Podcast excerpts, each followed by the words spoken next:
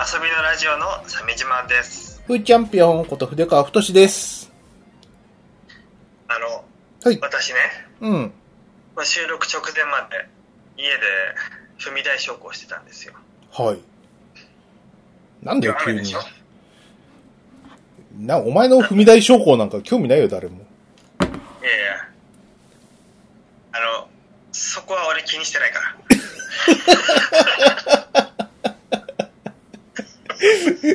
誰かが興味があるなしで、このラジオやってるんじゃないってことだね。うん、ごめんやけど、うん。うんごめんなんだけど、ごめんやけど。なんでそんな高田組みたいな言い方になってるの？ごめんやけど。うん、なんか、良くないな、それは。だからとにかく、踏み台昇降15分ほどやって、うん。ついでに筋トレもして、うん。で、あの、プランクっていう、あの、何にも面白くない姿勢で1分間はい。こらえるのを3回やって、あの、健康を促進してたんだよ。ほえー。意識高いね。今うん。雨だから、あ縄跳びはできないんでね。うん。踏み台昇降でいいかなって。思ったんだけど、踏み台昇降結構いいかもしれないね。有酸素運動としては。はいはい縄跳びより楽かも、うんこの季節。まだ外寒いんだよ。縄って飛ぶには。はい。で、踏み台昇降しながら腕も鍛えたいから、こう、このバネでこう筋トレするやつあるわけ。うん。それを使って、あの、両腕をこうギシギシ、こう、やりながら上がったり下がったりしてたんで。鮫島さん。両腕をギシギシしながら上がったり下がったりっていう。もうもう、ちょっと、鮫島さん、もうちょっとこう、描写を、あの、ラジオなんで分かりやすくしてください。両腕をギシギシじゃなくて。あのね、腕を鍛える筋トレ器具っていうのはね、これちょっと独特で、すごく大きな洗濯バサミのようなものなんだよ。は洗濯バサミは、あの、つまむところをなくした状態だと思ってほしいんだけど、あ、うん。指でこう洗濯バサミつまむときにバネをこう押し開くように動作するでしょ？はい。あれが大きくなってるから、両腕で、この器具を挟み込むと、こう抵抗があるわけだよ。洗濯バサミの大大きいものをイメージしてほしいんだけど。はい。でそれを閉じたり開いたりしながら、い上がやったり下がったり。そうじゃなくて、あの、洗濯バサミのあの、でっかいやつってあれでしょ？なんか名前あるやつだろ？あの、わかんない。名前なんだろう、あれ。90年代からあるやつ。うんなんとなく、なんかハンドグリップのでかいやつみたいなやつ？ああ、に似てる。うん。うん。シンディ・クロフォードがコマーシャルしてたやつだ。はい。相当昔からあるよ。ねえな、なんでそんな急にこう意識高くなっちゃったんですか？あの、なんか、時間ができて、時間と空間ができたから、うん筋トレできるなと思って。えーっと、空間ができたっていうのは、まあ今まで通り、あの今までのお話でもある通り、あの、ちょっと、ちょっと、一人にはおでかすぎる二世帯住宅に引っ越したわけですよね。そうそうそうそう。ええあと、時間ができたっていうのは、あの、リモートワークになったんですね。そう。はい。いいなぁ。まあ前回からね、リモートワークでしたよね、前回の収録。羨ましい。うん。俺まだなんだよ。え、まだウイルス撒き散らかしてるの、君は。マジで、本当にもう辛いんだけど。都内でうん。今あんなに医療現場が苦しんでるのに？そうだよ君は？うん。俺、俺はすぐにでもリモートに行きたいんだけど、社会社が許してくんないんだもああ、そうなんだ。ん。そうなんだよ。あのー新宿の会社が？あ、というかあれか、派遣の、そう、それ管管理する方が。そう、あのー何？えっ、と、正社員と契約社員まではリモート許可なんだけど、うんあのーえっ、と、何？業務委託は、あー許してくんないと。うん。うん。で、それはどういうことだってことで、ここ2週間ぐらいこう、ケンケンガクガクしてたんですけど、うん。あの、先週の金曜日にようやく、あの、緊急事態宣言を受けて、ようやく、あの、派遣会社と話し合うことにしましたっていうメールが来て、遅い。で、そのメール見て、速攻でこう派遣会社の担当に電話したんだけど、えっ、と、うんまだ話聞いてませんっていう話だったんで、連絡もできてないんだ。そう大変だな。本当にね、参りましたよ。え入ったね。いつできるようになるのかね。ー、わかんない。でもね、あのーほら今、電車スカスカだし、ガラガラじゃん。うん。うん。だから俺知らないんだけど。そうなんだよ。ガラガラなんだよ、新宿うん。うん今。うんちょっとツイッターにさ、写真アップしたけど、あんな感じよ。うん。えそう。あのーだからね、通勤は別に苦じゃなくなっちゃった。えあ、空いてるからね。そう。行きも帰りも座れるし。うん。うん。だけどさ、ややっぱね、気になりますよね、やっぱね。えうん。ね、ね君、ポポジかもしんないもんね。ーいや、本当に。あのーなんかね、あ、そうそうそう。これさ、あの、言っちゃえば、ほら、鮫島さんと俺のさ、音声日記みたいなもんだからさ、言っとくけどさ、うん。3日前ぐらいからちょっと喉痛いんだよ。うんん？それ最近熱を測ってんの？測ってるよ。おはよう、おはよう検温、毎、毎日やってんじゃん。やってない日もあるけど。ああ。うん。まあ、大事だよね。そう体温なんでしょ？一番の目安って。うん。そう。だからおはよう、おはよう36度7分とか36度6分とかさ。俺の平熱はそんぐらいなんだけど。だかうん。らそこら辺のツイートを全部ね、あの、拾っていけば、あの、ふーちゃんの生理周期がわかるよ。普段からルナ、ルナルナ使ったらルナ。また、またその話になったら、あの、え、俺、ふーちゃんが妊娠で、それでできらーっていう一連の流れがあるでしょもう嫌だから、もう。やんなくていいから。そのジュニアと、ジュニアとスーパー食いしん坊のコンボはもういいです。アーノルド・シュワルツェネッガー主演のうん。ジュニア。そう、プラスビッグジョーっていう。男だって妊娠できるってんだよっていうね。えー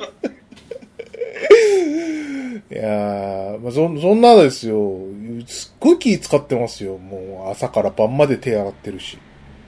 ああ、わかる。手荒れますよね。荒れる。うん。手荒れするし。あとあれ、アルコールも、もうないんじゃない？マスクとかアルコール消毒液とか。マスクは、まだある。かろうじてま。だある。うん。そうね。あのーせいぜい10枚ぐらいかな、俺も。10枚ぐらい？あ、でも、リモートになったら逆にもう使わなくていいでしょ。うん、減らない。ね。うん。うちもさ、あの、ほら、友稼ぎだからさ、二人とも出勤してるときはマスクガンガンなくなってたけど、うん。俺だけになったらね、まあ減ら、減らないね。うん。そっか。そう。あ、何？同居人の人は、同居人？同居人じゃないかも。奥さん奥さん。奥さんは、あれなの？在宅なの？在宅在宅。うん。あいいなと思って。だから、余計気使うじゃん。あ、うん。あのーなんかあったらさ、う同時にかかるでしょ？うん映し、映した人で。映し、どう考えたって俺どう、したって映した人。どうしたって俺がキャリアだから、うんやっぱり、し、気使うしさ、ね。絶対嫌じゃん、あんなさ、軽症でもなんか重症っぽいだって、インフルの5倍ぐらい大変そうだったよ。大変だって言うでしょ。もう、さ、あの、今年の1月ぐらいに聞いてた話と話が違うって感じなんだよ。全然違うよね。ねラディッツかと思ったらフリーザが来たぐらい違うよ。あれ確か今年の初めあたりは本当にこう、何、普通の風邪で、あの、気づかず治っちゃう感じですよみたいなことを言ってたような気がしたんだけどな。なんか今さ、あの、軽症の例で出てるのがさ、あの、39度5分以上の熱が4日間以上続きみたいな。味覚と嗅覚がなくなるみたいなさ。ねねえ。あの、息をするたんびにガラスを吸い込んだような痛みがあるみたいな。え、それで軽症なのみたいな。いやー、もうってなるね。絶対嫌だね。うん。っうん。ていうね、そう、恐ろしい。しかもさ、もう、せ先週、ね、あ、まあ、先週はスガッツさんか。スガッツさんとやりましたけども、もう、毎週毎週さ、こう、展開が変わっていくからさ、うん。ね、本当に。恐ろしいよ。あれ何？先週、ステガッツさんと収録したの？お前聞いてないの？そうだよ。通勤しなくなったから、ポッドキャストも聞かないんだよね。ひどいね、また。先週、あの、何、アマプロ更新したっつうの？俺、スガ、俺とスガッツさんで撮って。あ、そうなんだ。なんかツイートで、スガッツさんの顔も見たこと、忘れてたのにみたいなそうだよ。うん。スガッツさん話しやすい。うん。あー何の話したの？いや、ジャッジアイズの話。あー、じゃあ、じゃあ、ジャッジアイズラジオだよ。うん。あー本当にハマってんだね。うん。いや、クリアしたからさ。ううん。ん。で、まあね、キムタクよかったよ。キムタク一気にファンになっちゃった。うん。マジで、キムタクすごいね。うん。いや、マジでね、なんかね、あの、今の鮫島さんの感じ？ははって感じうん。で、俺もプレイし始めたんだけど、もう、最後あたりの方だと、俺が、俺が、俺ことターボーがね、キムタクはターボーっていう愛称で呼ばれてるから、ターボー、ターボーこと俺がさ、あの、冤罪のね、大久保公平君を助けるんだっていう、使命感に燃えてね、もうラスボスと戦ったよ。もうえー、それどうやって戦うの？どうやって戦う？あ ちゃんとバトルだよ。え、法廷で？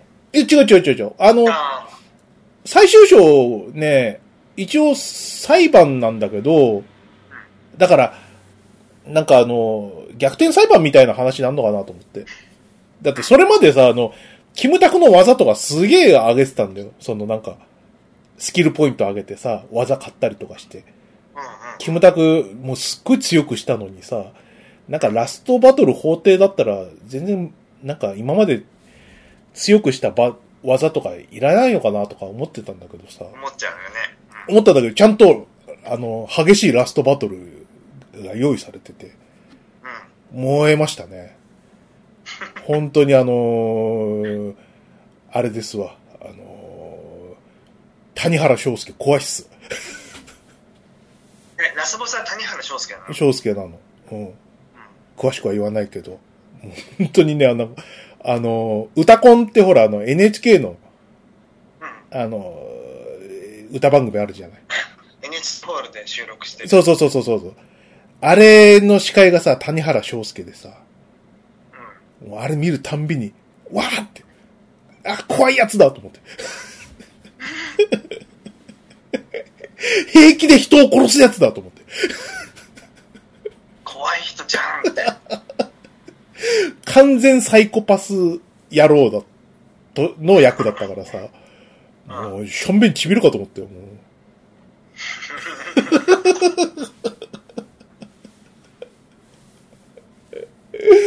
っていうねこんなこ。としてたんだ。そうそうそうそうそうそうそう。まあ、あ、そうだ、俺もあれだよ。何？あの、コロナウイルス対策してるよ。何の？毎週、あの、焚き火で空中のコロナウイルスを消毒してる。ああ、お前、ツイッターでなんか、あげてたな。いつ、いつものことだじゃんか。お前が火、火焚いてることなんかさ。そう。最近さ、気づいたんだけど、うん。今度ちょっと庭にある土をほじくり返して粘土にして、素焼きできないかなと思って。何？縄文みたいな？いろんなこう、公園の土をちょっとほじくってきたりとか、いろんなところの土を焼いてうん。研究をしようかなって。あなるほどね。で、あ、足を集めて、それをこう、編み込んで、こう、ロープみたいなの作って、あ、これでなんか、模様が作れるな、みたいな。模様を作れるなっつって。遅れてきた縄文人みたいな。そうそう。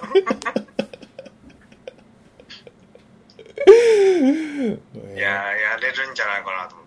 薪が結構、あの、あって、あとは拾っ、ちょっとね、離れたところにある公園の奥の方に行くと、ものすごい数の、あの、細い乾いた薪があることが分かったのね。うん。で、ちょっとその公園まで芝刈りに行って、うん。薪を集め、うん。で同時に粘土も入手して、うん。素焼きを研究し、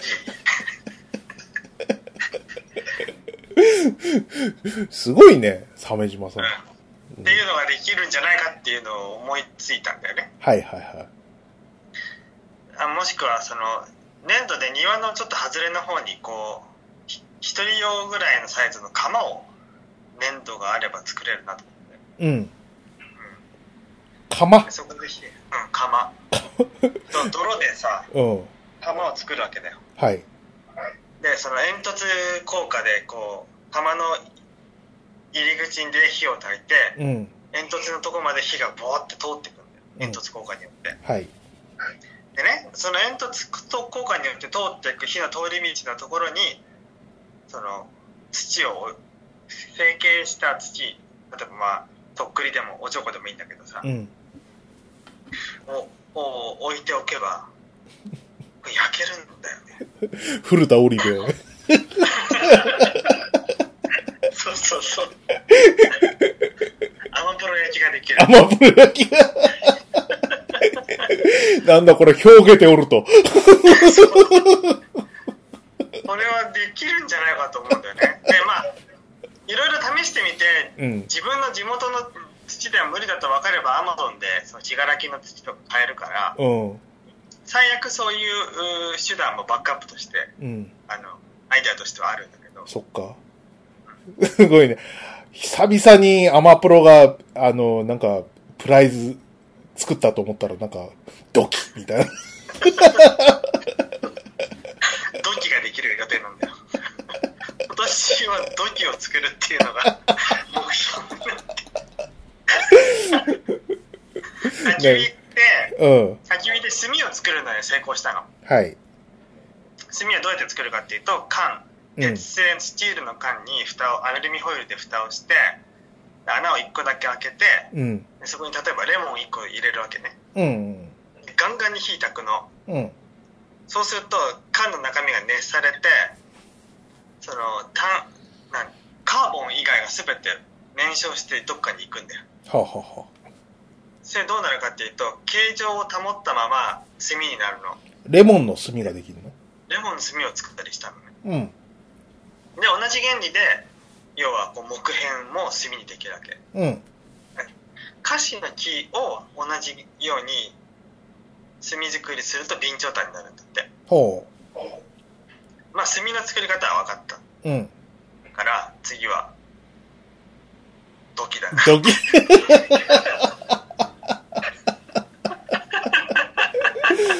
いやー、鮫島さんどこに行くんだっていう。夏にするとこうなっちゃうんだなと思っていいね。鮫島さんなりのこう隠居の仕方みたいな、こうんう。うん。ちょっとその庭の外れの方にね若干のスペースがあるんでそこちょっと耕してうん。整えてうん。そこに窯を作ろうかなっていいね。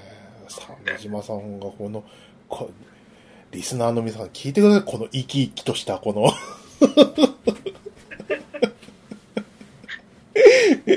俺は何でもできるみたいな、この、土器を 土器を作ろうだって。土器を作ろうかなと思ったんですよそうね。おーで、こ、大でに、うん。あ、あの陶芸部にいたのよそうなの？俺知らなかった、そんなの。うん。でもその時は電気窯だったからうん。それにあのろくろで土をあお椀を作るとこまでは熱心だったんだけどうん。あのか窯の調整とかあんまり興味湧かなくてうん。そこまでいけなかったのねへえ。でもなんか釉薬とかがどうであるとかってある程度原理はあ分かってるからうん。例えばガラス瓶あるじゃない？うん。あれを砕いて粉にしてこうまぶしてから素素焼きした後にさらにそこで焼くとうん。ツルッツルのお椀ができたりするっていうのはなんとなくわかるガラスの膜を作るみたいな感じ？そうそうそうへえ。それがいろんなその薬品で薬品っつってもその鉱物だけどもうん。をやればいろんなその色合いのものが生まれると思うんだよねはアマプロ時があ。プロ時がね。ねえ。いや、でも今笑ってるけどさ、なんかの表紙でか、要点目とかできるかもしれないじゃん。すっごい柄のやつ。うんすごいすごいことになるかもアマプロ天目がを巡って争いが起こるかもな可能性はあるよ。うん。夢は広がるね。うん広がるなじゃあ米川さんはい。あのハッシュタグやりましょうかハッシュタグか。ああ、それはや、早く言ってくれ。えっと、よ用意してなかった。前に言いましたよ。ああ、ごめんごめん。えっとね、ちょっと、あじゃあちょっと今用意するから、それまでね、俺の近況もちょっと話そうかな。あのあうん。あのね、あの、あれ PS4 のさ、うん。あの、ハードディスクを、あの、うん。SSD にしたよ。いや超羨ましいやつじゃん。あ、お前やってないの？やってない。俺はもう製品版のまんまそっか。500ギガだし早くなるよ。うすごいすごい。んいいないや PS4 は本当になんとかしなきゃいけないなと思ってんだよね容量足りないしうん。うんなナスネとかもつなげたいんだけどナスネなくしちゃったんだよね あ、やり方はもう完全に分かったからね。あの、教えられるし。マジで？うん。いいじゃんなんななんテラえっ、と、えっ、と、1テラ。ああいいじゃない1テラの内蔵 SSD にした。で、あの、何？あれだわ。あの、再、あの、アダウンロードがちょっとめんどくさいぐらい。まあまあまあまあまあやっぱあの、全部のゲームがさ、何ギガとあるからさ。うんまあ、例えば、龍が如くセブンとか、ね、ジャッジアイズとか、他の、今、龍が如く極みやってるけど、うんうん、な なんでそんな龍が如くばっかやってるんだって話なんだけど。しょうがない、行きがかり上だから。あの、前回ね、菅津さんと話した時に、あの、菅津さんあの、俺、全然評価されてないけど、龍が如く5も好きなんで、龍が如く5もやってくださいって言われて、俺どうもそこまでやんなきゃいけないっぽくなっちゃって。それは何 ?PS4? えっと、PS4 でもできる。う。うんん。だねいや、龍そ、が如くすごいね。うん。で、それをやるためには、あ結構ほら、ロードが多いんだよ。龍が如くシリーズは。うん。だから SSD にしちゃおうっていう、ああ、それでか。そういうことですよ。龍が如くはそこまで筆かを突き動かすのか。うん。まあね、そんな感じです。あ、えっと、じゃあこれでいいかな。どうしましょうか。えっと、ハッシュタグ。何日からになりますかね。4月の1日？もうちょい前。そう、そのあたりだな、確かに。うん。うん。1日。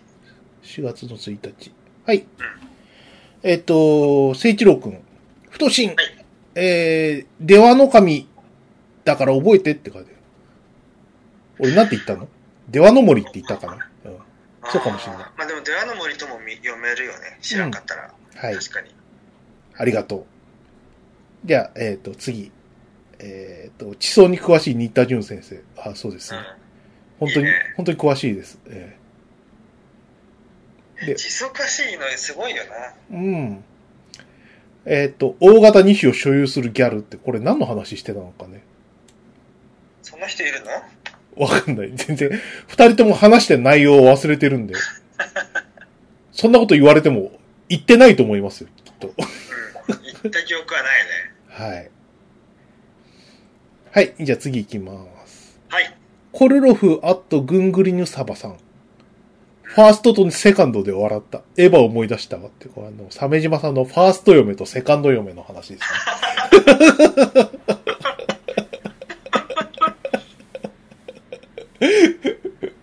そうだ、今度は歴史はヒストリア、うん。えー NHK の番組のエヴァンゲリオン版やるんだよね。あ、そうなんだ。うん。へえ。エヴァってそんなヒストリー、あ、ヒストリーやっちゃうことってあるっけ？え、なん、今年は、あの、映画やるでしょ？はい。それの影響じゃない？だとは思うんだけどさ、でも、基本的にあの、同じ登場人物をさ、あの、こ、こすりまくってるだけだからさ、うん。何かこう、あるとも思えないんだけどね。うん。はい。こすりまくってる。エヴァン、えっとね、エヴァン、歴史秘話、エヴァンゲリオンヒストリアっていうはあ。そうですか。もんで、上波9が BS4K で、うん4月18日より3週連続放送だ。もう内容覚えてない。あの、Q が特殊すぎて割とちょっと覚えてるぐらいで。9はね、うん白い白馬が2頭ね、うん。あのね、連なって走るセックスな暗喩がすごいよ。うん。鮫島さんそれ好きだよな。それで俺覚えてるぐらいだからな。あそこだけ。あ9とは、あとは京都に行く前のイーちゃんがなんか熱にうなされたみたいな、あの、ラジオ撮ったぐらいでも。ああ、やったよね。いや、Q はね、みたいな。なんかぼやーっとしたこう、高熱にうなされた子供みたいな、こう、みんなされてたよな。じゃん。エヴァンゲリオンの影響力すごいよな。そうですね。あれから随分経ちましたね。えっていうから随分経ってるよね。ー、8年ぐらい経ってる？こんな経つんだ。待たせたね。うん。まあ途中でゴジラとか作ってますからね。えそうだよね。まだ、しかもウルトラマンも作ろうとしてるでしょ？ー、はい。まあ、しょうがないよね。ねはい。全部外れで、外れしてないじゃん。面白かったじゃん、全部ね。うん。ウルトラマンとかさ、うんもうなんか、うん。どうなんだろうね。なんか、なんか多分、ベムラーが来て終わる気がする。何も起こってねえじゃんか。ベムラーやっつけて終わりぐらいな気がする。ああ、そういう、うん。1話っていう感じ。1話で終わるんじゃない？うん。いや、て、っていうのもさ、なんか、俺の器具はさ、もうなんか、コロナウイルスがさ、ちょっと、フィクションを大幅にこう、何？なんか、上回るようなさ、ショックじゃないですか。正直言ってこう、なんか、ゴジラより怖いぐらいの。ところに来てますんで、そこのさ、そこをフィクションがどうやってこう、頑張れるかっていうのは、あんのもちょっと頭抱えてんじゃないかななんて思ってさ。でも、なんか、コロナウイルスにと我々とゴジラと、ゴジラの世界のの話って、こう、ゴジラとコロナウイルスは似似たようなもんじゃん。はだからもう卒業してんじゃない？その辺の話は。あ、そうなの？よくわかんない。似たようなもんじゃんのところがあんまり、俺は巨トンなんだけど。全く新しい脅威に向かって人類がどう立ち向かうのか。うん。それに対してどんなドラマが起こるのかっていうのはもうゴジラで描いたから、はい。新ウルトラマンではうん。もっと違って切り口になっていくんじゃないのかなって思うんだよな。どうなんですかね。怪獣が出て、それをみんなでやっつけて、家督隊の隊員が死にかけて、死んだと思ったらウルトラマンだって帰ってきましたになるんだろうけど、うん。それはどうしてもゴジラっぽくなっていってしまうと思うんだよね。はシン・ゴジラっぽく。あ、はい。うん。だからその視点をどうしていくのかなって。シン・ゴジラの焼き直しにするはずはないと思うから、うん。意外とこう、M78 星雲のウルトラマン本人の目線がずっと続くとかでも人類無視。人類、人類豆粒みたいなのが、ごちゃごちゃごちゃってみたいな。それは、あ。ん、それはあんまりも斎藤匠が不憫じゃないですかね。うん。せっかく主役だっつうのに、なんかごま粒みたいなやつが、ごちゃごちゃごちゃごちゃ、そこいつにしようみたいな。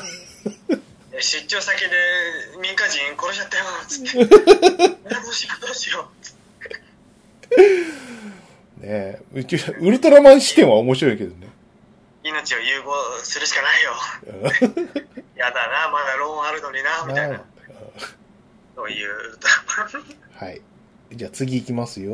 はいはい、はいはいはい。えっ、と、金さん。柳川理央先生について語っておられます。32分あたり。本当にいい方だったんだな、という。はい。ねそうですね。先こういう、ね、はいはいはい。前の前は、そうですね、柳川理央先生のツイートをさせていただきましたね。まあ、ちょっとね、あのーショックでかくてね、あのうん。ー割と聞き返すと失礼なことばっか言ってて申し訳ないこと、しきりだったんですが。いや、惜しい人を亡くしましたね。本当だね、おーね、こういう書き込みがあるっていうことがさ、もううん表してますよね。そうですね。あ、もう一つ、デクターさん。はいはい。えっ、と、放送の中で柳川くんをツイートしてくれてます。聞いてね、過去聞いてねっていう。このデクターさんは、柳川先生の、あの、お友達なんですよね。えーうん。DM で、あのね、あの、教えてくださってね、まあ、大変、ね、お忙しいところ大変でしたね。デクタさんもね。えー、そうですね。筆川もいつか若者を柳川先生のように助ける日が来るのかもしれないですね。、そ、そんな、柳川先生みたいな解消を持てるかどうか超不、超不明なんですけど、まあ、ね、なんとか。ね、何分の1かぐらいはね、なんか、う恩返しできるぐらいにしたいもんですね。えん。ですよね。ーはい。えっ、と、志賀健太郎さん。えっ、と、鮫島さんのウォンバットちゃん、経年により味が出てますっていう、あのプラバン。プラ版のね、うん、コミケに出店した時のやつだよね。そうね。さっき言ったあの、鮫島アマプロドッキコミケで売るの？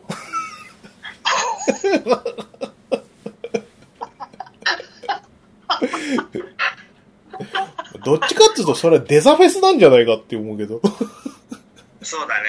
うん今、俺デザフェスのことよく知らなかったから、うん。そうかもしれない。デザフェスなのかもな、そうね。うんドッキは。はい。おかしくない？焼き物シリーズがさ、プラ版の次ドキって。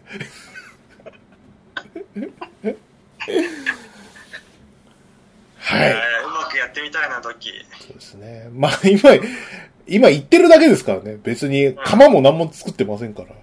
いや、今度ゴールデンウィークあるでしょ？はい時間あるんだよね。ああ、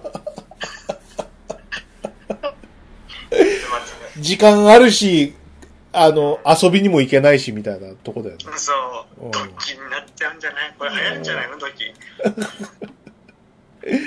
庭ドキが。はい。さあ、えーっと、ワンワン、ワンワン日常さん。待って待って、富士もあるよ。あ、そ、あ、それ見て、見えてないな、俺。なんか、あ、よじゃあ、そっちで、俺読むね読んで。はい。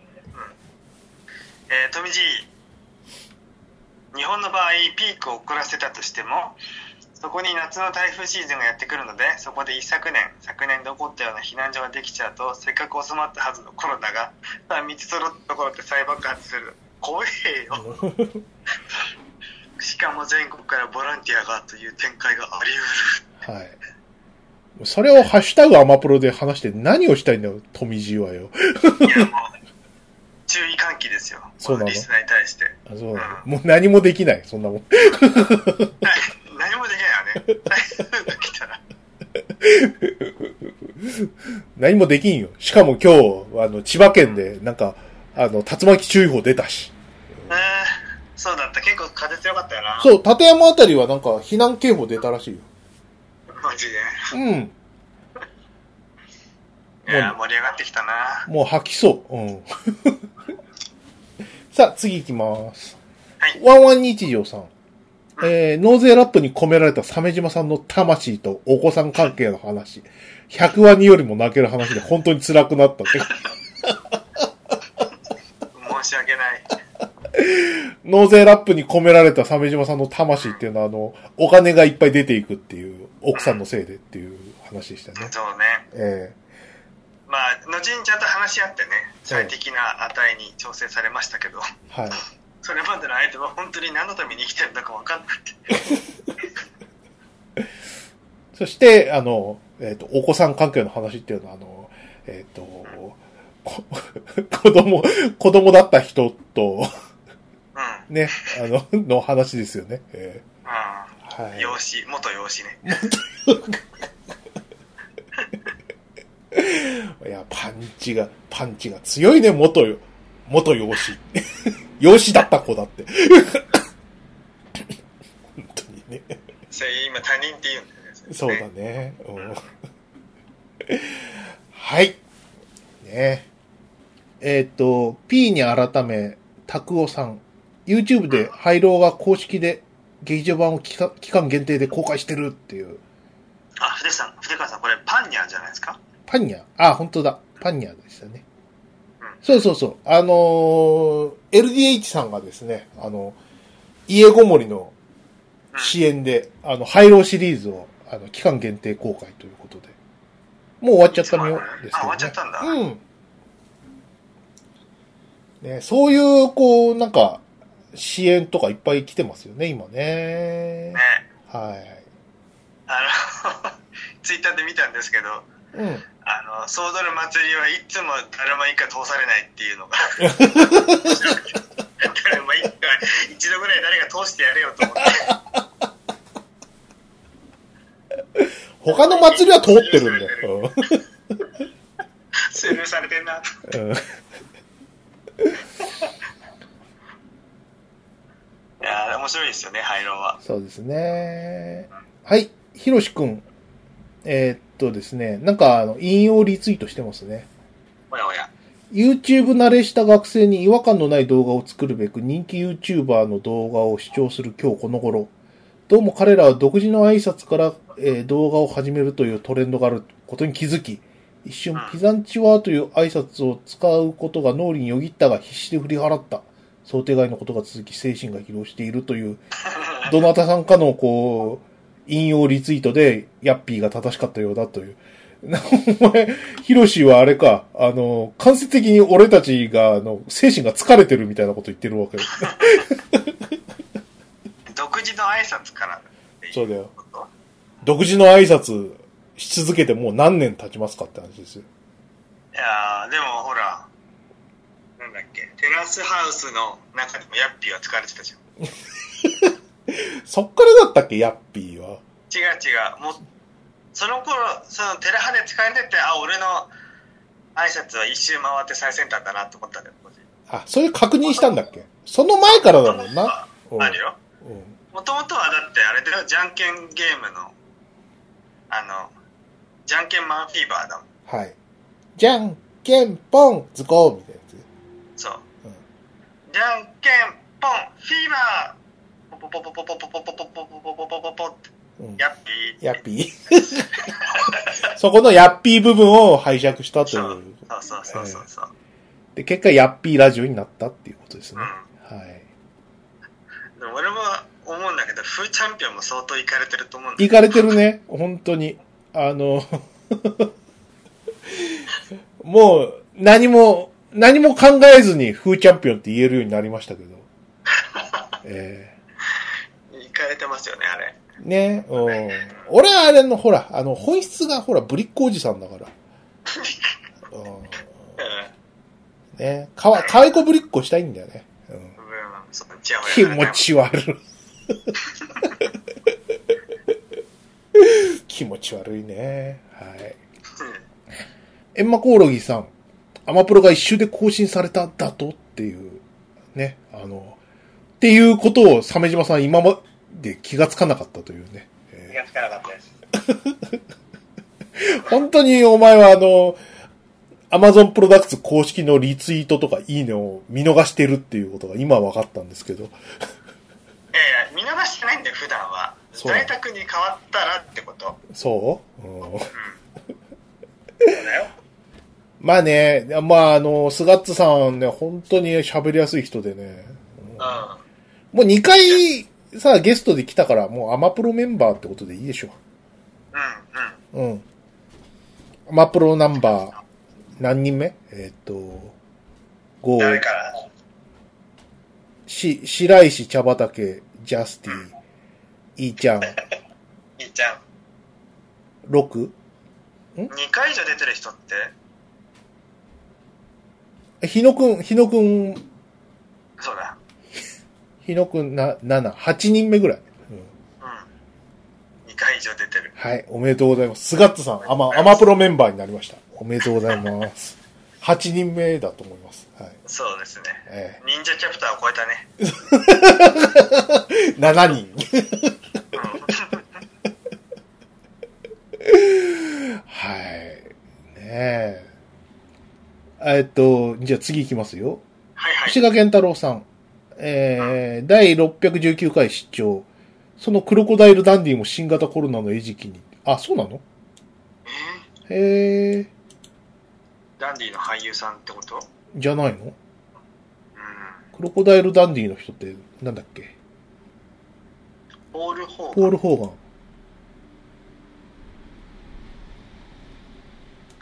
ポール・ホーが80歳だって。そうなんだ。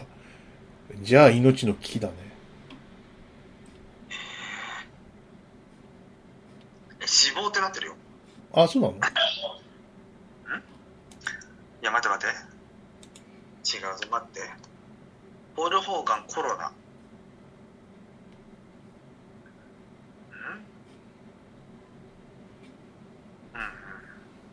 どうなんだろうね。まあなんかかかってもおかしくはないですけどね。はい。ね。はい。えーっと、あ、聖一郎くん、キムタクって書いてある。あの、620回ジャッジアイズラジオ。他に言うことなかったのか？はい。えーっと、ワンワン日常さん。ふーちゃん激推しのキムタクがごとくめちゃ気になってきた。PS4 持ってるし買おうかな。スカッツさんの山梨時代における優雅ごとくとの出会いのエピソードもいつも通り過酷でよかったっていう。あのどう、いうこスガッツさん、あの、新宿、あの、生まれが新宿？生まれ育ち新宿なのかな？なのに、あの、山梨のすごい山奥の方に、こう、就職しちゃって、で、も、あんまもう里心ついたから、龍が如く買ったっていう謎の、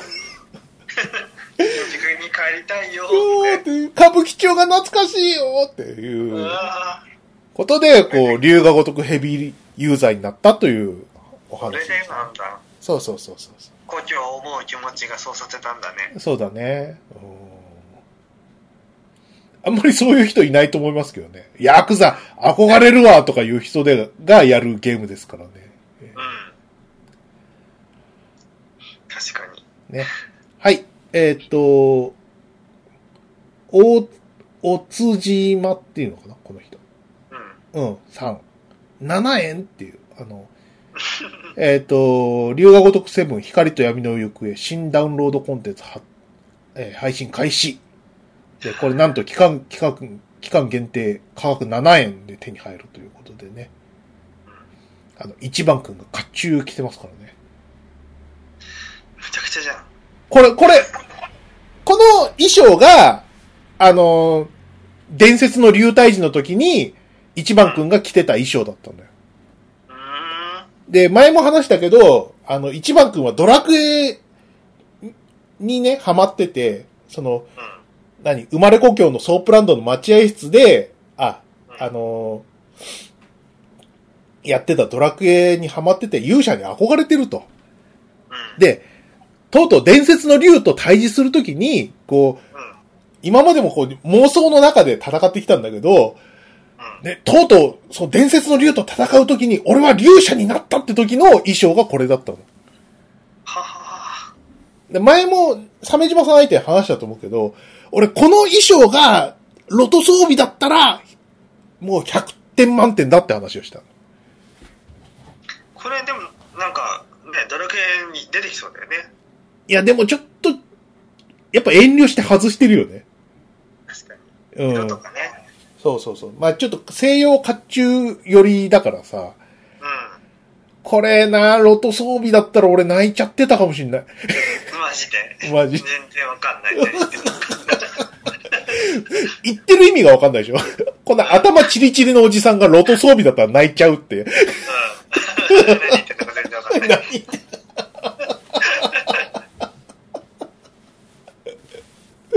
そうなんだね。でも、セブンやった人だったら分かってくれると、ふーちゃん分かるよって言ってくれると思うよ。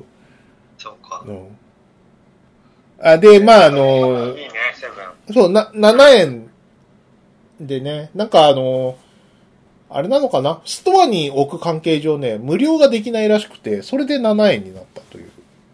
なんか前も言ってたよね。そうそうそうそうそう。まあ5月3日まで7円なの？そう。そ、その後は、なんか、いくらか、900いくらぐらいになっちゃそうなんだ。じゃあ、これだけでも今買っといた方がいいかもね。う。これだけ買ってもしょうがないだろう。うん。まあ、一緒本編も一緒にね。はい。はい。富じいさん。えーっと、鮫島さんが大木聖子先生をフォローしていて、もう、なんというかさすがとしか言いようがないっていう。これ何？ああ、俺、さ、はい。この先生のファンで、うん。この人は地震の学者さんなんだよね。はい。で、前のその関東の震災うん。の時に地震情報を知りたくてうん。フォローしてたんだけど、あの、可愛いんだよね。あ、そうなんだ。うどれ？ん。で、今は湘南富士、慶応の湘南藤沢キャンパスで、あの、先生してるんだけど、大木里子っていうんだ。聖子じゃなくて。ああ、そうなんだ。うん。ああ、美人だね。なんかすごい、なんか字面からおばさんを想像してたけど。でも、三年、年代は同じくらいだと思うよ。あ、そうなの？えなんなんで急にそんなことをピックアップされたのか俺もよくわかんないんだけー、ど。わかんないです。あの、富士も趣味が悪いね、人のフォローしてる人を。誰フォローしてるんだいいだろうが、別に。部活にフォローできないね。この人さ、なんかさ、フィギュアスケートの、こう、八木沼純子っぽいうん。雰囲気あるよね。はい。好きなタイプかもしれない。そっか。顔で。いいよなーってじゃ。あ、あの、この大木里子さんをね、ググると、鮫島さんの趣味がわかるんで、みんな、確認しよう。こういう、あ、こういう顔なんだねって。こういう系なんだ八木ね。沼、八木沼純子も、はいググると。八木沼純子は、あれだよ、フィギュアの選手。うん元ね。はい。はい。エンマコオロギさん。この前まで顔も忘れていた菅津さんにまるで10年来の親友のように語りかける筆川さんって。そうですね。なん、2年前ぐらいのあの、花見で、すっごい慣れ慣れしく話してくる変な人がいて、俺はドン引いてたんだけど、その人は菅津さんだったっていうね。その話を、ええ定期受け的に会ってるはずなんだけどね、筆川さん。わ、わかんないんだよね、もう。そう。その時点でもう、菅津さんとは何度か会ってるはずだったんだけど、もう、うほら、一年に一度ぐらいしか会わないじゃん。ん。うん。うん。だからもう顔忘れちゃってて。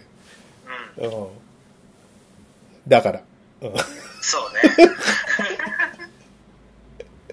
でももう、もう大丈夫。もう、あのすごいフランクに話せたし、2回も。うん大丈夫です。顔さえ忘れなければ。えうん。顔、えそうです顔ね。忘れないでね。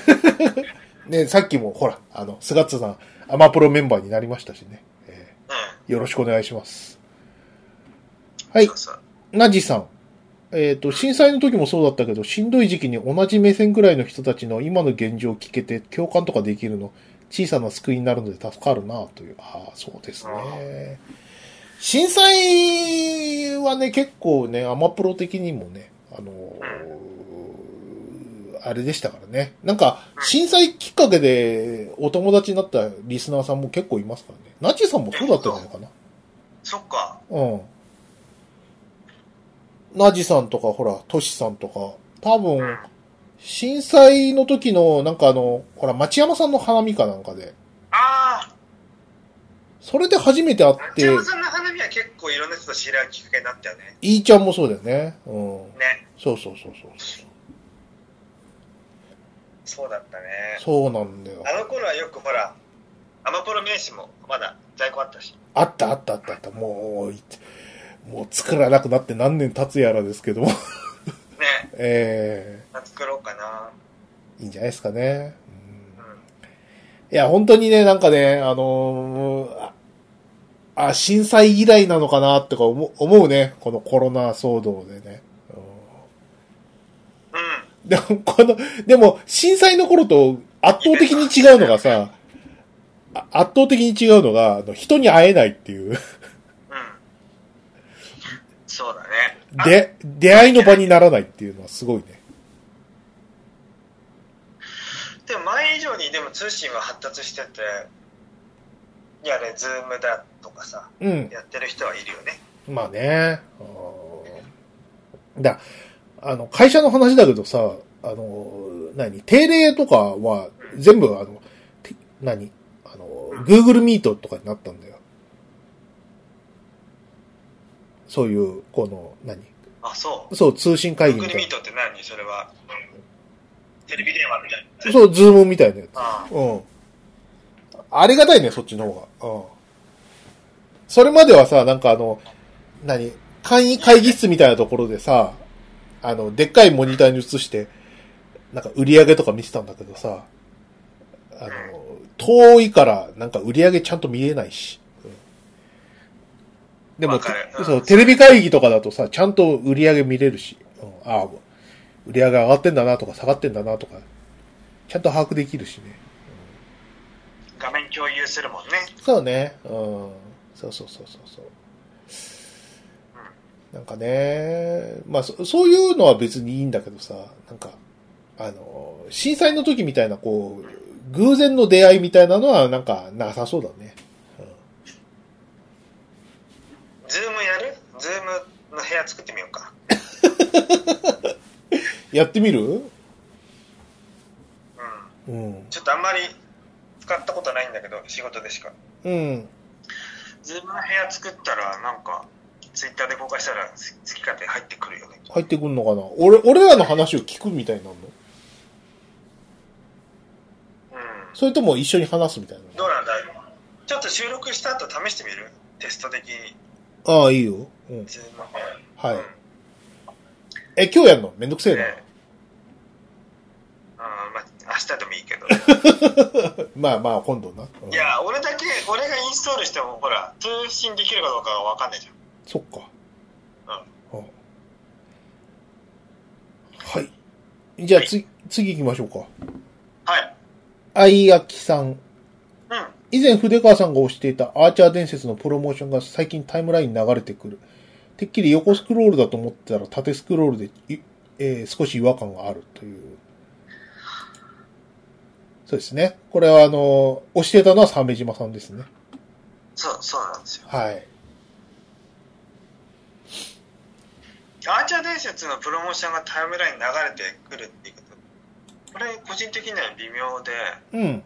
アーチャー伝説のクローンのタイムライン、クローンはタイムラインに出てくるんだよ。うん。ヒーローなんとかとか、はいはいはい。アーチャー伝説っぽいなっていうやつがたくさんうん。現れてきた。今だけで2つぐらい思い出せる。うん。すごいよね、アーチャー伝説。そうだね。うなんか、いくつかクローンが出てるのは俺も把握はしてるんだけど。ん。ね。ね。うん。はなんか、一時のスーパーセルのさ、ゲームはたくさんクローンが出たじゃん。い。うん。クラッシュオブクラッチとか。はいはいはい。なんか、それぐらいの、こう、存在感になってきたね。そうだね。うん。はい。まあ、そんな感じですかね。えっ、と、ハッシュタグアマプラ以上となります。はいはい。はい。って感じですね。あとはどうしましょうかね。うん。ファミツ。あいつ。もう準備してあるよ。OK。じゃあファミ通もやっちゃおうか、今日。うん。今日だ、大盤振る舞いだな。ファミコン通信通信、はい。2020年4月23日号。うん。表紙はファイナルファンタジー7リメイク。これさ、あの、最近のファミ通ってさ、あの、表紙にいろんなこうキャプションついてないよね。ついてないね。すごいシンプルにしてるけど、これは、あれ、伝承だけ？それとも、雑誌の方もそうなのかな？雑誌もそうだよな。いだけかや、雑誌も多分シンプルになってるよ。な。なってるよね。なってるなってるもうだってコンビニで置かなくなったから、そこ頑張んなくていいってことなんだろう。多分そうだと思う。うん。へえ、そっいや、か。でも、うまく変化したってすごくない？そこ。そう？ファミ通はもうブランドとして最低限の出版数は稼げるんでみたいうんな。。まあ週刊誌は乗り変わ雰囲気変わってないのにね。週刊アスキーもうやってないだろ。ん？週刊アスキーってもう出てないじゃない？ああ、店頭には出てないよ。ね。うん。そう、あの、ウェブマガジンとしてね。はい。さあ、表紙 FF7。うん。発売されてね、みんなやってるんですかね。電気がね、ねえ、俺体験版やったよ。面白かった？え、いやー、うーん、いや、よくできてて。あの、アクションゲーになってたから、あの、楽しかった。うん。なんかさ、そうなんだ。うん。の、これあの、前も菅津さんと話した気がするんだけどさ、あの、何？クラウドさんとかさ、あの、腕の、腕に銃持ってる人。バレット？バレットさんよ。うん。あの人たちがさ、なんていうかな、こう、すごいかっちょいい CG で蘇ってるわけじゃないですか。うん。ね、実写と見まごうばかりのさ。はいはい。で、こう表情とかも、ね、素晴らしい作りでさ。ってところまでやって、で、あの、FF7 の、そういうなんかあの、あの頃特有のアニメっぽい感じっていうのをさ、そのままやってるからさ、すごい俺は変な感じだったよ。うん、あ体験版やってみて。体験版やってみて、なんでこんなあの、すごいリアルなさ、こう、CG の人たちがアニメっぽい演技をしてるんだろうっていうところですごい俺はハテナマークがついてた。結構強いんだ。違和感あるよ。うん、バレットさんがさ、あんな、だって右腕がさ、あんな銃になったかわいそうな人なのにさ、お、お、おいとかさ、なんか、なんか、アニメっぽい、おちゃらけた演技とかしててさ、うん。そんな、おちゃらけなくたっていいよ、右腕がそんな銃なのにって。ね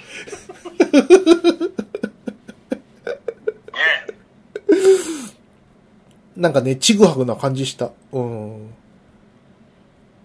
やっぱりその、アニメばっか見てる人が練習したんじゃないの？まあ、当時は、それでよかったんだよ。だってあのポリゴン、カクカクポリゴンのさ、あの、やつが、ちまちま動いたやつがさ、あれがアニメっぽい、え、何？こう、セリフ喋ったところで、まあそういうもんだろうなって思うじゃんか。お音声ないしね。そうそうそうそうそうそうそう。だからね、なんか、そこら辺とか、でも変えたら怒るんだろう？きっと。FF7 好きな人はさ。怒るんだ。怒る、いや、だって怒るよ。こしかもこんだけ待たしちゃってさ、変えちゃったらもう、もう激おこ、あ、古いな、これ。もう激おこぷんぷん丸って。すいませんでした。怒られちゃうでしょう。ねえ、なんで変えたとか言うんだよ、きっと。でも変えないとさ、おかしいから変えるわけじゃんこのビジュアルに合わせた演出ってことでしょそうそうそうそうそうそうそう。変えた方がいいと思うんですけどね。はい。そうですね。あ。いや、本当その通りだ。そうですね。中行きましょうか。えー、っと、そう、中入ろう。ソシャゲのなんか、あれですか、アンサンブルスターズの会社の、ああ、裏の広告ね。そうですね。こあ、なんか、なんか、なんか、なんか、なんか、うん。クリエイターインタビューが入ってますね。えアンー、スター。ハッピーエレメンツが4月に創立10周年だ。はい。アンスター結構ね、絵が見やすくて、人気出そうだなと思いましたね、あそうですか。鮫島さんの、うん。うん。で、あれ、あれはすごい、ああいう商売できたらなと思いましたね。そうですか。えー。はい。じゃあ、中行きましょう。えっと、ウィークリートップ30とかどうですかね。行きましょはい。えっと、1位、やっぱり、ね、集まる動物の森。売れてるよ。このコロナに、コロナの風に乗ってよ。うんう。コロナの風、追い風だよね。追い風で 本当だよ。だって2位とどんだけ差ついてんのって話だよね。えー、ワンピース海賊無双4の PS4 版と Nintendo Switch 版で確かに。まあ、す。3の頃と比べてキャラクターも増えたし、いい頃合いだね。そう4が出るのは。そうですね。はい。えっ、と、4位がポケットモンスターソードシールド、えー、リングフィットアドベンチャー、マリオカート8デラックス、すごくない？マリオカートすごい、まだ入ってる。ポケモン不思議のダンジョン救助隊デラックス、ニューオー2、スマブラスペシャル、マインクラフトという、ニンテンドー強いな。うん、定番。マイクラが入ってる。そうですね。動物の森はみんな楽しんでますね。えやってる人多いね。ー、俺なんか、結局のところさ、あの、ああいうこう、なんか収集と、なんかアバターゲーみたいなのは、あんまり俺はす面白くはないみたい。うん。だからやっぱ今回も、あの、見送っちゃったし。うん。いつもさ、はもう昔の、その64の頃からさ、うん。64版、キューブ版の頃ですごい盛り上がったじゃん、ファミ通上でも。はい。あの、キューブでは、動物の森の中でファミコンできるとかさ、あったね。うん。いいな、いいなと思って、ついに DS 版が出た時にさ、うん。ついにやるぞ、俺もと思って。うん。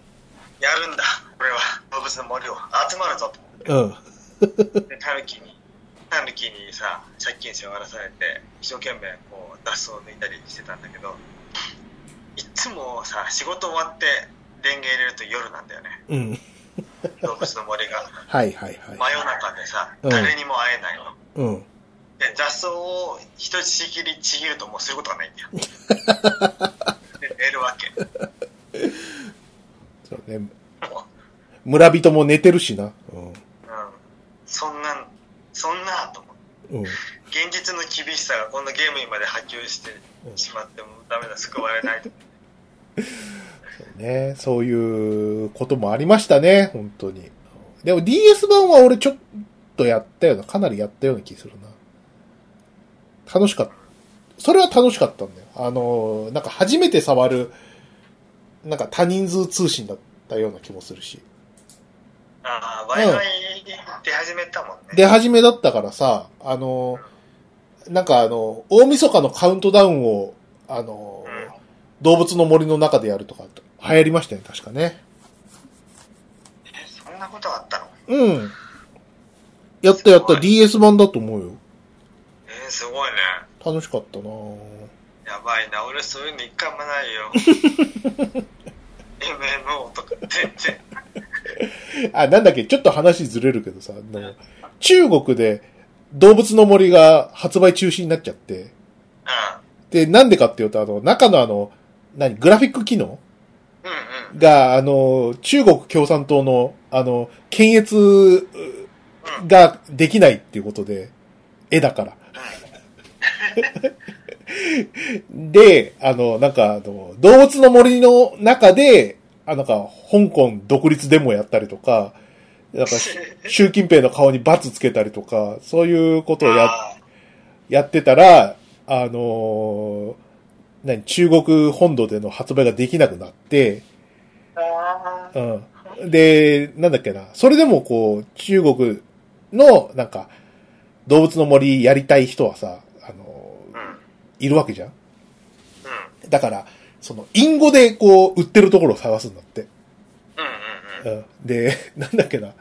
えっ、と、動物の森っていうこう、子供の玩具的なところがあるじゃないはいはい。ね。チーク玩具的なところ。それを中国語ではなんか、真の男の遊びっていうらしくて。なんだそれ。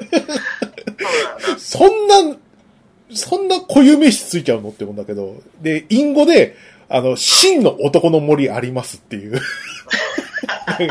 非常にゲイっぽい話になっちゃって。真の男の森10個ありますとか。真の男の森 欲しい方みたいな。なんだそれはって。何 ?64 回館みたいなとこみたいな。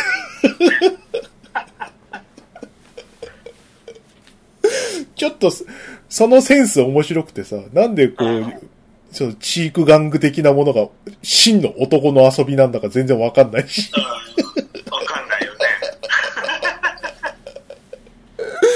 ウケるわねえ、面白いもんだね。任天堂は本当にそんなつもりで作ってないのにさ、う遊び方って、いろいろあるもんだね。ね。はい。そうですね。期待の新作？ですかね。えーっと、期待の新作トップ30。ファイナルファンタジー7リメイク。もう出たやつですね。あ Tales of Arise。あ。あ、PS4 って Tales あんま出てないような気しますね。どうなんだ？はい。えー、ゼルダの伝説、ブレスオブザワイルド続編。聖剣伝説3、トライアルズオブマナー。えー、ベヨネッタ3となっております。はい。特にはないかな？うん。まあ、ゼルダの続編どうなるのかなとは思うけどね。そうですね。そのこの中でやってみたいと思えるのは、トップ5の中では出ると思う。ゼルダ。トップ10だとサイバーパンクうん。ちょっと気になるな。サイバーパンク延期になっちゃったよね。いつだ ?9 月か。あ、全然いいよ、延期してくれて。なんならあと1年遅れてもいい。1年遅れたら PS5 出るだろ。うもう全然それでいい。ていうかもう出なくていいよ。やりたいから。すごいやりたいから出なくていい。はいはいはちょっと何言ってるか分かんないと思うけい。ど。わかんないね。今な、なんかやってるやつあんの？鮫島さん。今、ソード・オブ・リットっていう、うん。あの、俺の好きなパブリッシャーのね、うん。レボルバーデジタルっていうのがあるんだけど、はい。そこが出してるゲーム。うーん。ソード・オブ・リット、リットの剣っていう、あのーなんていうのかな、ビジュアル、見た目的には、スーファミの時のゼルダみたいな見下ろし型で、うん。で、こう、なんていうのいろんなアイテムを見つけて、それのダンジョンがあったりとかするやつで、はい。で、リットの剣の持ち主が世代交代しつつ、まあ、悪者を倒すとはいうお話。あ。へえ。面白いし、ビジュアルも好きなんだけど、うん。ちょっとだけバグがあったりとか、はい。その説明がうまくしてくれなくて、あの、余分に時間かかっちゃったりしてて、うんなかなか終わらない。面白いんだけどね、うん。うん。ちょっと、ぜひね、映像だけでも見てほしいですね。なるほど。うん。はい。はい。そうですね。あ、期待のルーキーで言うと、あの、ゴースト・オブ・ツシマはやりたいな、俺。このモンゴル、モンゴルと戦うやつ。嘘、原稿なんだ。うん高速寿司もあって。ね。へ楽しそう。ーうん。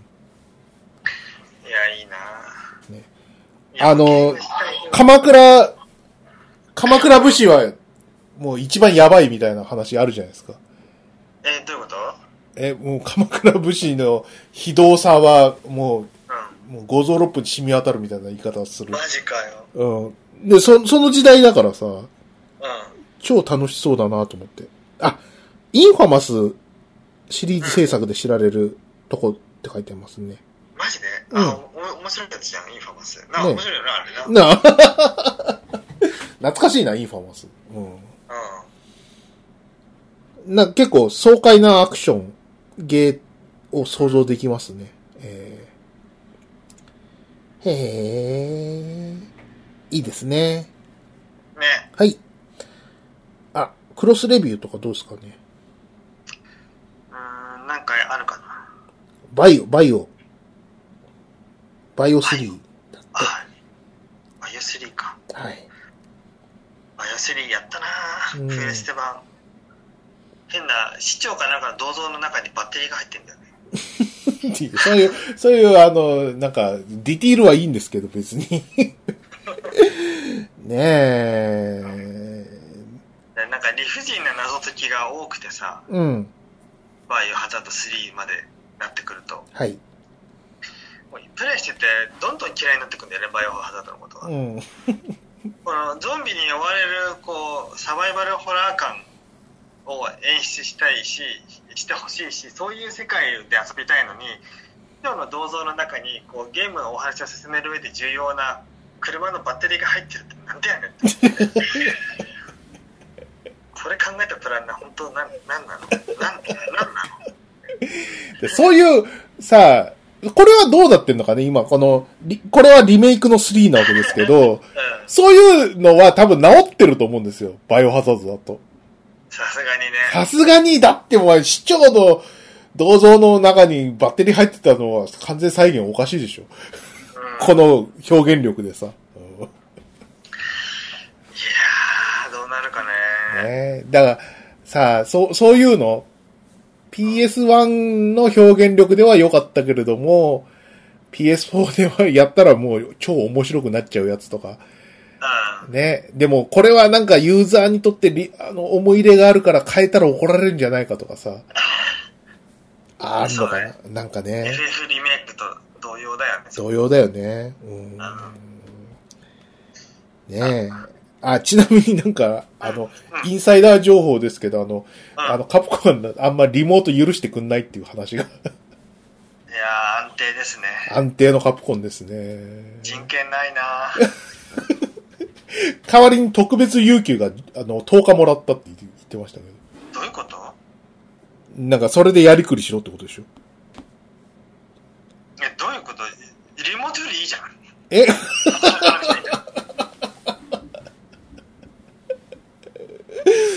そう？うん。2週間働かなくていいでしょ？普通の有給に加えてさらに10日つくんでしょ？そうだけど。えあ、もしもし？有給を使う許可をやろうだったりする？それいや、違う、さすがに違うと思う。10もしもし？日、10日分だと思うよ。うん。へえなんか独特の対応だねそうだね。うちの勤め先はもう無期限在宅ワークになったよそっか。ああ。まあそうでしょうね設。けられてないねえうんででもさ、まあ、東京ほどでもないけど、今大阪も熱々じゃない？今、東京大阪がツートップで、まあガンガン上がってるでしょ、うん人口多いもんねねえ。それだったら、そんなと10日とかじゃなくてさ、なんか、リモート許してくれよっていうとこ、ありますけどね。うん、うんちゃんと判断してほしいねそうですね。はい。そんなんですかね。あとは何かありますかね。今回は、えバイオ、バイオの3と、あと、えー、FF。FF がい、すごい、もう70ページとかあり、特集されてますね。あ20ページはい。ファミ通電撃ゲームアワード2019っていうのがあって、うん。はい。ゲームオブザイヤーは13騎兵防衛権がノミネートだっておー。あ、本当だ。どうなる？このゲームオブザイヤー5本ノミネートされてるけどはい。あ、どれもやってないですね。S ストかな？俺個人的には13騎兵になってほしいけどな やってないのに。やってないけどその、経済的に、こう、潤ってほしいっていうか、うん。は、やっぱり、バニラウェアじゃないですか。そうですね。えー、まなんか、ね、リスナーさんにもいるじゃないですか。あ、はい。バニラウェアの関係者は。そうですね。うんね。信じらんないクオリティでしたからね。あの、体験版やっただけの印象ですけど、あれが全編続くと思うと、ちょっと頭クラクラするんですけど。すごいなねえ。ほんとね。いや、シナリオもよかろうってって、わかりますよ。わかりますけどね。すごいよ。アクションだけじゃないんだよ、バニラウェアは。うんシナリオもいいとか、無敵じゃん。敵だね。うん。やっぱ売れるべきだよね。はい。そんなん言うとなんかやっぱりちょっとやんなきゃなとか思うんだけど、難しいんだよな。お俺のその、な、年老いた脳みそではさ、うん。えっと、今どこだったっけ？とか、な今、体験版の時点でなってたから、う昭和だったっけ？平成だったっけ？みたいな。ん。うん。わかる。戦後間もない方だったか、昭和50年代だったか、もう全然わかんないよ、みたいな。いやー、わかる。いや、凝ってるのはわかるんで、凝ってるのはわかるんですけどね、まあ、あの、理解できる自信がないって。うん。ねえ。楽しいですね。まあでもこ、これを、ね、あの、目安でちょっとゲームやるのもいいかもしれないですね。13期兵はやっとかなきゃな感じするね。そうだね。ゴールデンウィークはこれかな。うん。あそうだ。あ、土家子。昼は土器を作って、うん夜は。昼は土器を作って夜はゲーム。いいですね。はい。まあ、そんなですかね。あとなんかありますか？うーん。22ページのはい。少女時刻の毒娘うん。は、アートが見やすくていいなと。これ何ですかね？日本一ソフトウェアのはいはいはいはい。あ完全新規タイトル。ーへえ。6月発売予定。うん。これ何 ?RPG? 陣取りアクション RPG? ああ、最ですか。うん。陣取りアクションっていうことは、ちょっとスプラトゥーン的な？そうだね。なんかす、なんか、べべっちゃりつけてますよ。陣取りですね。へえ。これが PS4 とスイッチで出る。はどうなってしまうんでしょうね。あ。ね楽しいんですかね。うん。ね。見やすいな、映画。えギリギリ嫌じゃないっていうか。ー、わかんないです。はい。鮫島さんの、その、こういう絵に対するさ、セーフとアウトは、の差がちょっとよくわかんないですけど、まあ、いい、いい絵だとは思うんですけど、ね。ね。はい。じゃあ、バイオハザードのページがあるんですけど、まあ、それはいいか。うん。バイオ、えー、っと、あ、そういえば、なんだっけな。あ、無慈悲な8ビット。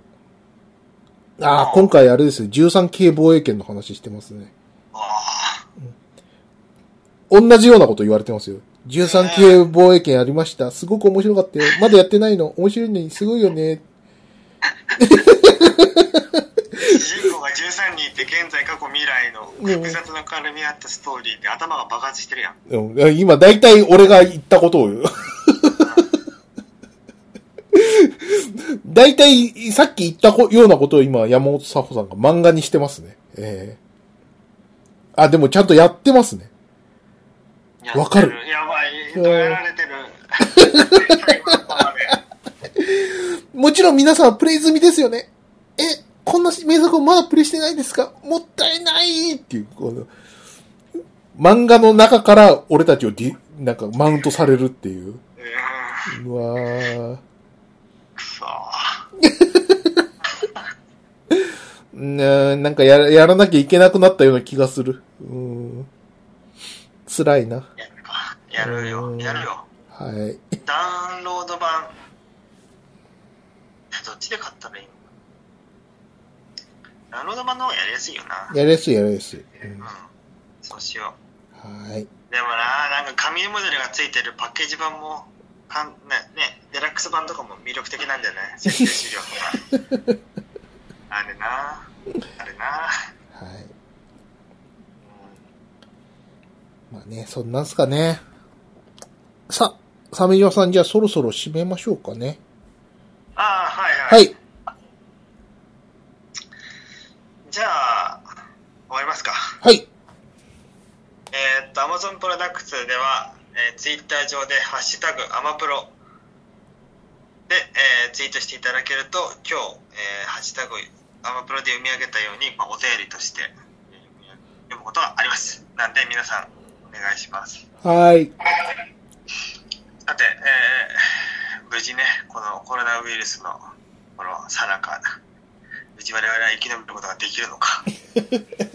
そうね。いつまで、いつまでこの放送ができるかみたいな。ね。ねなんか、ど、どうだろうね。なんか来週あたりとかさ、とうとう、うとうとう、米が配給制になったみたいな話になったり。来るはずの布マスクが来ないみたいな。ん。うん。そういうこもっと多くの人が感染してる可能性あるでしょ？志村けんみたいなことが起きるかもしれないよ。ああ、そうだね。あの、なんだっけ？さっきまでちょっとやってたけど、あの、報道ステーションのさ、富川アナ。アナウンサー？そうそうそうそうそう。なんか感染してたらしくて、あの、なんかキャスターが全員入れ替わってて、うん控えみたいな人になってた。すごいじゃん。えー、大変じゃん。すごいもんだね、本当に。うんなんかさ、うんあの、イギリスはさ、首相がさ、感染したんでしょ？ボリジョン、うん。何？ボリス・ジョンソン。うん、ボリジョン、ボリジョン。やばいよね。首相が感染するって一大事じゃん。うん、そうだね。うん誰でもなんだね、すごいね。首相でもなっちゃうんだ。怖っいやー皆さんも気をつけて、うがい手洗い。ね。う徹底して。ええそうそうそうそう。うん。歯磨けよってね。そうそうそうそう。うん 大切なこと、今思えば大切なことを言っていたっていう。ねうん。もっと加藤の言うこと聞いてればな。な死んだのは志村なんだけど。死んじゃったからな。あシムケーねはい。ということで皆さん行きましょうね。はい。ン。じゃあ皆さん無事にお過ごし。鮫島でした。筆川でした。バイナラッピー。バイナラッピー。世間を